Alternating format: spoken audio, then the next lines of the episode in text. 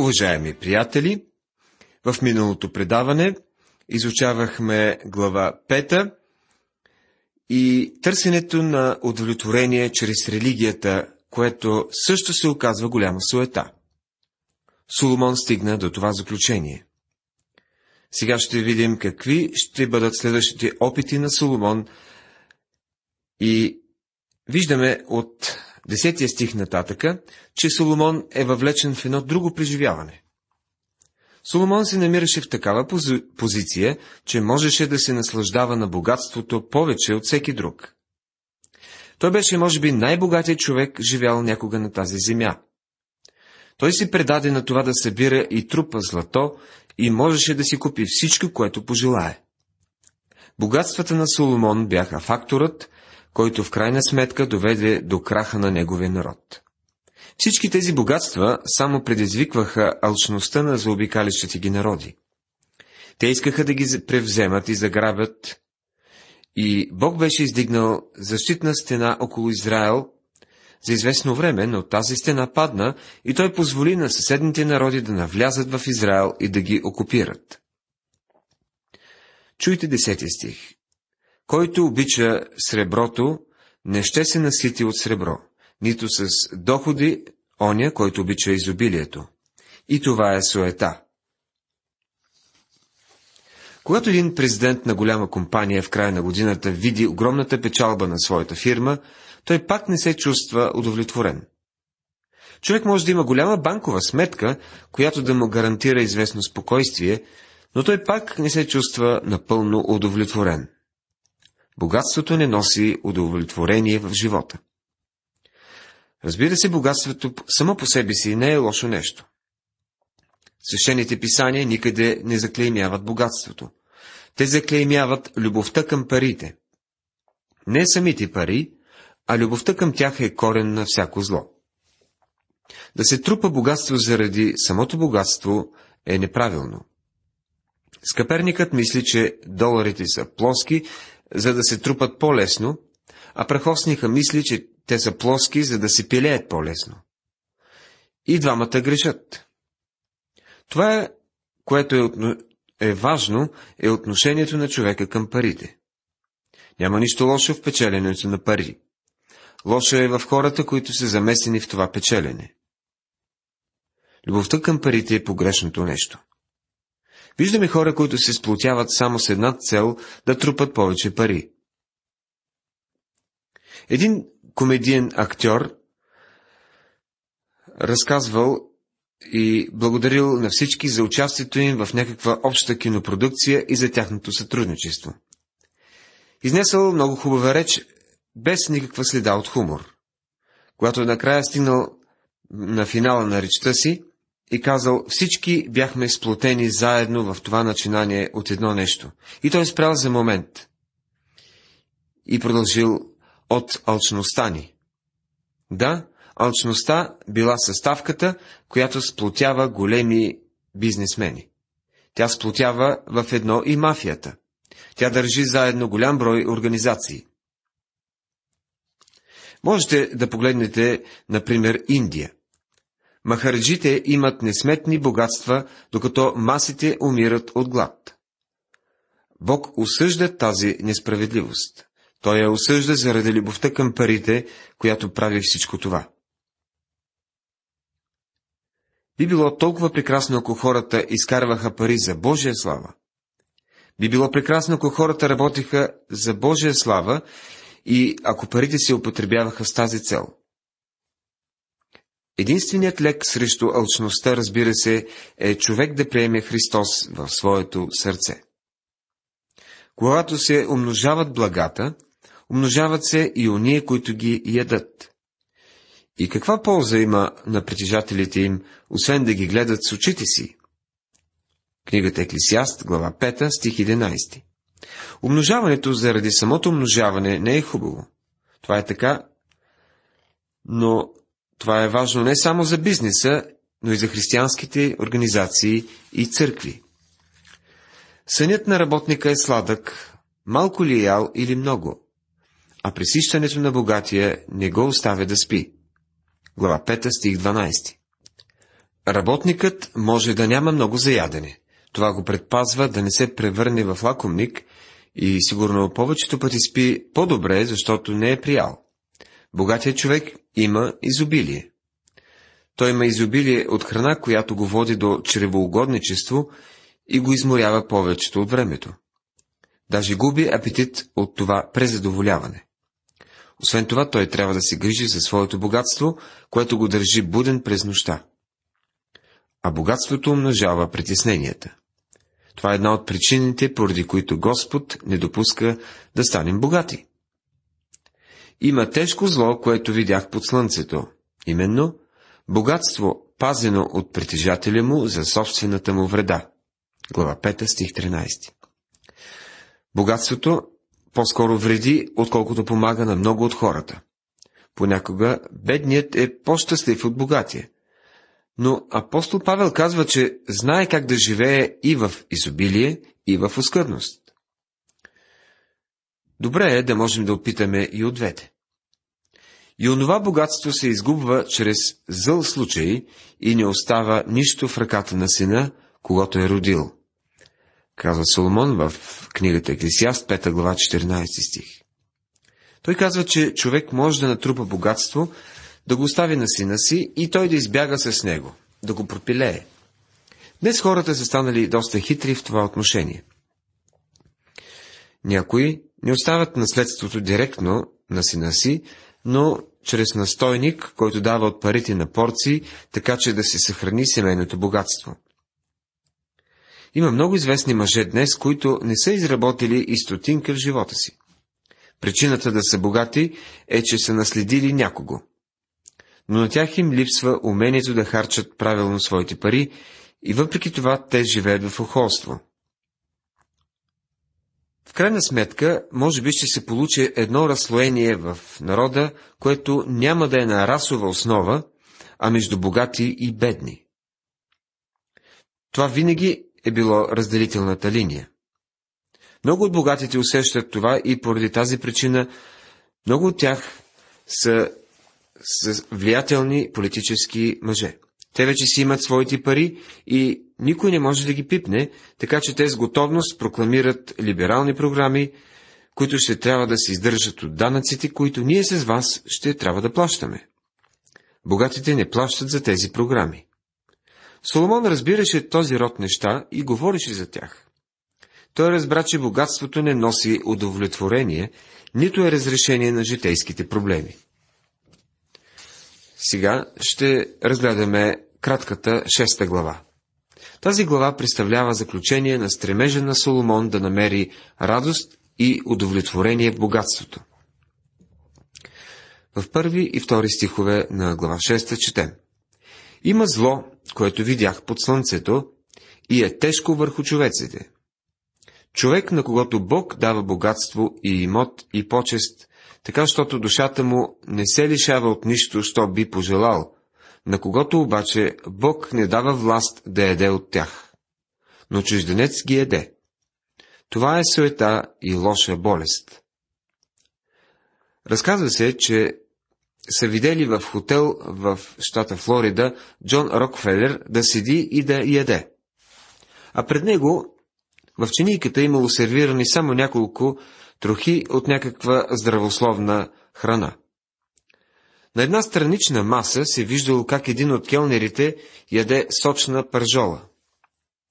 Човекът, който можел да си позволи пържола, не можел да я яде. А този, който не можел да си я позволи, ядял, защото работил в хотела. Соломон казва, по-добре да имаш добър апетит, отколкото голяма банкова сметка. Ако роди човек сто чеда и живее много години, така щото дните на годините му станат много, а душата му да не се насите с благо, и още той не приема прилично погребение, казвам, че пометничето е по-щастливо от него. Книгата Еклесиаст, глава 6, стих 3. Богатият човек може да изяде само три яденеца на ден, може да спи само на едно легло и не може да живее по-дълго от, от някой по-беден човек. Без значение колко доктори може да е наел и не може да вземе нищо със себе си, когато си отиде от този свят. В ковчега няма джобове за вещи. Йов беше богат човек и заяви, че е дошъл на този свят гол и ще си отиде от него така. Доста празно е да си отдадеш живота на нещо, което не може да донесе щастие в този живот, нито има стойност за вечността. И някои хора прекарват целия си живот в такъв вид празнота. Преминаваме към глава 7. Това е последният експеримент, който Соломон провежда. Той вече е опитал от всичко под слънцето, за да види дали някое от тези неща няма да му донесе удовлетворение и радост в живота. Опитва от науката, изучаването на природните закони, с което той има своя принос, но и това не го удовлетворява. Започва да изследва философията и психологията. Опитва от фатализма, една от популярните философии и днес. Опитва да стане егоист и да живее за себе си. Опитва от религията, но нищо не може да го задоволи. Защото единствено Христос може да даде удовлетворение на сърцето. Богатството е още едно от нещата, които Соломон опитва. Той е най-богатият човек в света на всички времена, но открива, че и богатството не може да даде само по себе си радост и удовлетворение в живота. Сега ще го видим да прави своя последен експеримент. И то е морала. Днес бихме ги нарекли хората с доброто име. Това е мястото, където мнозина полагат своето упование. Те вървят по средата на магистралата на свободният начин на живот. Децата им ходят в най-добрите училища, движат се в най-изисквани общества. Посещават най-добрата и богата църква в квартала. Това са хората, които се опитва да обрисува Соломон. Добро име струва повече от скъпоценно миро и денят на смъртта повече от деня на раждането. Книгата Еклисиаст, глава 7, стих 1. Между другото, това е съвсем вярно. Няма нищо неправилно в това изказване. Доброто име е по-ценно от скъпоценно миро. Много удовлетворяващо е човек да знае, че хората говорят за него като за добър съсед, който никога не се е карал с другите, никога не спори за политика, не се въвлича в никакви съмнителни ситуации. Усмихва се и ходи точно по средата на пътя, никога не се отклонява наляво или надясно. Уважаван и прият е от другите хора. Участва в различни организации. Един ден на погребението му проповедника ще говори за всички тези добри неща, които се сеща, за да се опита да го изпрати в небето. Соломон казва, че добрата репутация и дългата реч на погребението ни са двете неща, към които трябва да се стремим тук на земята. Но дали това ще донесе удовлетворение на сърцето? По-добре да отиде някой в дом на жалеене, отколкото да отиде в дом на пируване. Защото това е сетнината на всеки човек и живият може да го вложи в сърцето си. Глава 7, стих 2 Всичко в този морален начин на живот се прави по един достоен начин, за да се запази доброто име. Хората ходят на клубни сбирки, слушат лектори, говорят им за замърсяването на въздуха. Те не правят нищо срещу него, но се стоят там и говорят по тази тема по един приповдигнат начин. След това някой друг им изнася лекция за градски проблеми. Те отново слушат и нищо не правят. След това всички заедно отиват на погребението на някой техен събрат и слушат хубави неща да си говорят за него. Никой обаче не е истински развълнуван, на никой той няма да липсва чак толкова много. Просто така си тече живота в този град. Този начин на живот не може да задоволи нуждите на човешката душа. Такъв живот е една голяма празнота. Това всъщност не е истински живот. Според мен това е най-неуспешният от всички експерименти на Соломон. По-полезна е печалта от смеха, защото от натъжеността на лицето сърцето се развеселява. Книгата Еклесиаст, глава 7, стих 3. Хората днес правят всичко възможно да избягат от скръпта. Така са уредени нещата днес, че можете да се смеете по целият път до гробищата. Реалността е толкова покрита с цветя и лека музика, от проповедници, които говорят за прекрасни неща, че всеки се връща вкъщи и си казва, ей, това беше едно много хубаво погребение, и забравя горчивата реалност на смъртта, колкото се може по-бързо. Сърцето на мъдрите е в дома на жалеене, а сърцето на безумните е в дома на веселие. Глава 7, стих 4 Хората не са се удалечили на повече от 100 метра от гробищата и някой вече разказва поредния виц. Това е да живееш в присъствието на смъртта. Някак си не им идва на ум на тези приятели, виждайки как техният приятел напуска живота, че и те се приближават към своята смърт. Не се ли усещат, че ще е хубаво да проверят на къде са се запътили те самите? Спасени ли са? Изгубени ли са? Имат ли правилна връзка с Бога? Те не читат това за важно. Те дават пожертвование за общината, участват като доброволци в Червеният кръст. В крайна сметка са активни граждани, но не смеят да изповядат Христос и да защитят вярата си на обществено място. А Соломон продължава в 5 и 6 стихове. По-добре е човек да слуша изобличение от мъдрия, нежели да слуша песен от безумните. Защото какъвто е шумът на тръните под котела, такъв е смехът на безумния. И това е суета. Това, което Соломон иска да я каже е следното. Защо не направиш и двете? Да слушаш изобличението на мъдрия и след това да отидеш да слушаш някоя рок група и да се наслаждаваш на нейната музика. Едното може да е по-добро от другото, но е по-лесно да си с двата лагера. Това е картината, която той рисува в остатъка от тази седма глава. Не бързай да се доследиш в духа си, защото досадата почива на гърдите на безумните. Стих 9 С една дума, не се раздразнявай за нищо. Бъди приятен човек, бъди приятел с всички, защото това ще помогне на работата ти. Мини по лесния път, пристъпвай внимателно. Не бъди толкова краен. Бъди готов на компромиси. Ходи с групата, която е популярна, а утре бъди готов да тръгнеш с друга група, която сега е по-популярна. Човека с доброто име в тази глава е човек, който живее като дявола през седмицата и след това в неделя отива на църква и минава за добър християнин. Един човек, който бил мъртво пиян събота вечер, е бил видян от един пастир. И в неделя сутринта той отишъл на църква и казал на пастира. Искам да ти кажа, че съм християнин. Ти какво си мислиш, че съм някакъв езичник ли? Но той си е бил именно такъв ези, езичник.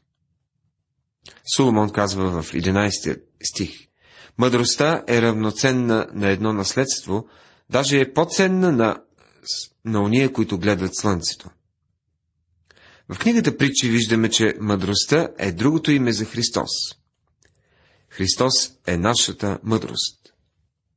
Колко се нуждаят от Христос всички тези хора, които държат на името си. Защото не само, че мъдростта е защита, както и парите са защита, но предимството на знанието е, че мъдростта запазва живота на уния, които я имат. Книгата Еклесиаст, глава 7, стих 12. Парите са нашата защита. Мъдростта запазва живота на уния, които имат. Това са неща, които могат да заместят Христос. А не можем да купим живота с пари. Медицинската наука може да удължи живота за няколко години, но тя не може да ви даде вечен живот тук и във вечността. Само мъдростта, която е Христос, може да го направи. И не обръщай внимание на всичките думи, които си говорят да не би да чуеш слугата си да те кълне. Завършва Соломон в 21 стих. Не се обезкуражавайте, ако ви кажат, че някой, който ви познава добре, говори, че сте нечестен. Ако сте успели да си изградите добро име, в край на краищата обществото ще ви признае. Приятели, ако търсим удовлетворение в живота, като се опитваме да изградим добро име в обществото, нашият живот е просто една вегетация, а не човешки живот. И въпреки това, това е начина на живот на по-голяма част от нашите сънародници. Те ходят на някакво съмнително заведение в събота, а в неделя могат да отидат и на църква. Какво лицемерие е това? Виждаме голяма част от младите хора да се бунтуват срещу такъв вид общество. Много е по-лесно да достигнеш до невярващ атеист, доколко, отколкото до един лицемерен църковник. Атеистът може да откликне, когато чуе Евангелието за първи път, но лицемерният или религиозният е чувал Евангелието отново и отново и вече се е закоравил. Това е истинската трагедия. Уважаеми приятели, завършихме нашето изучаване. Тази вечер в това предаване ние преминахме през глава 6, която беше кратка и продължи експеримента на Соломон с богатството. В глава 7 ние видяхме, че той потърси удовлетворение в морала и в добрия начин на живот.